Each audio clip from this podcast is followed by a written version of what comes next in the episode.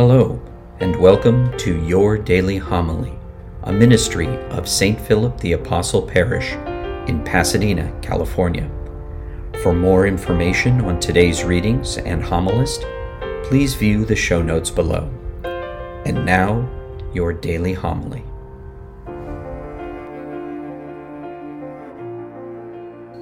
The Lord be with you.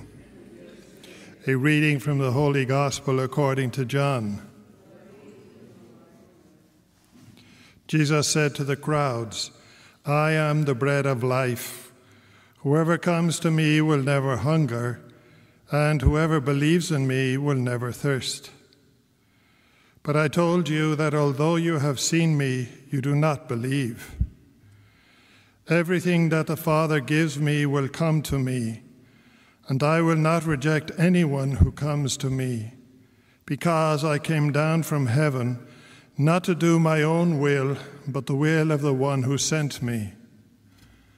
And this is the will of the one who sent me, that I should not lose anything of what he gave me, but that I should raise it on the last day. For this is the will of my Father, that everyone who sees the Son and believes in him may have eternal life, and I shall raise him on the last day. The Gospel of the Lord. Dear brothers and sisters, the first reading speaks about a severe persecution of the Church of Jerusalem. And then it says, All were scattered except for the apostles. Philip went down to the city of Samaria and proclaimed the Christ to them. If there had not been that persecution, Philip and the others would never have gone outside Jerusalem, but they had to. And so we see Philip in a, city of Samaria proclaiming Christ to them. And the crowds paid attention to what was said by Philip and saw that when they saw Philip doing the signs that he was doing, there was great joy in that city, it says.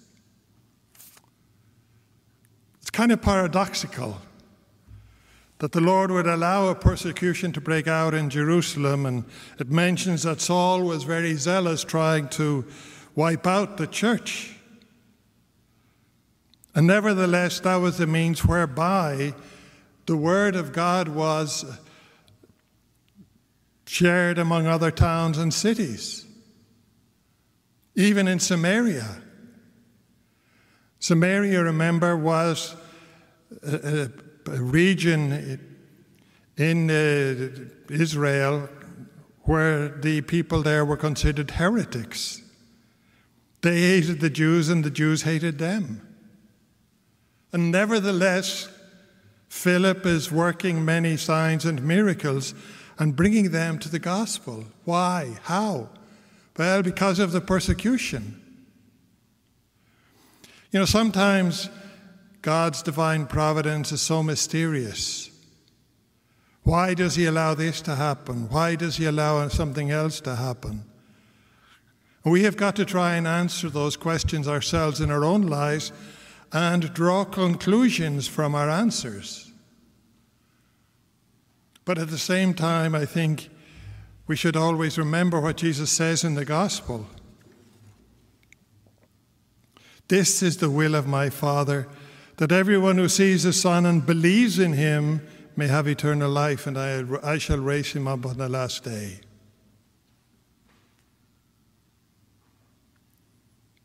I think, therefore, that in our days we should not be discouraged.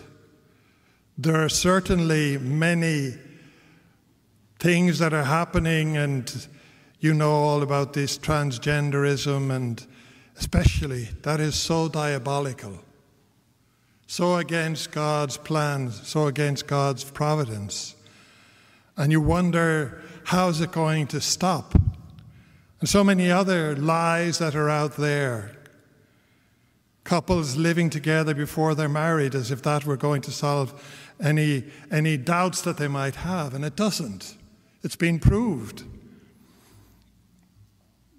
that this cohabitation just does not solve or does not uh, offer solutions to the risks, if you will, of getting married and, uh, and assuming a permanent commitment for life. So you have transgenderism, you have cohabitation, you have all of these things being promoted, and you could say, well, why is God allowing all of these things to happen? And especially young lives being destroyed by all this confusion. Messed up. Seriously messed up. Well, that's where we've got to be like Philip and go out and preach the gospel with our example, with our faithfulness, going against the current, not being afraid of, in a persuasive way, proposing the truth. And if people don't want to listen, that's their problem.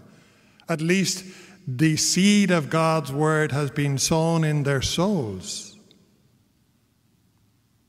So we could conclude by saying these uh, times are not times for being passive, nor by being aggressive in proposing the gospel. We have got to be persuasive. We have got to be like Jesus, meek and humble of heart, and go out and preach the gospel. This is the will of the Father, that everyone who sees the Son and believes in him, believing in the Son not only because they have seen the Son, but because through others they believe in the Son, everyone who sees the Son and believes in him may have eternal life. That's what Jesus is proposing to us today. He is challenging us. Let us have the courage and the perseverance to accept this challenge. Amen. Thank you for joining us at your daily homily. For information on St. Philip the Apostle Parish or to support this ministry, please click on the links provided. Until our next time together, be safe and God bless.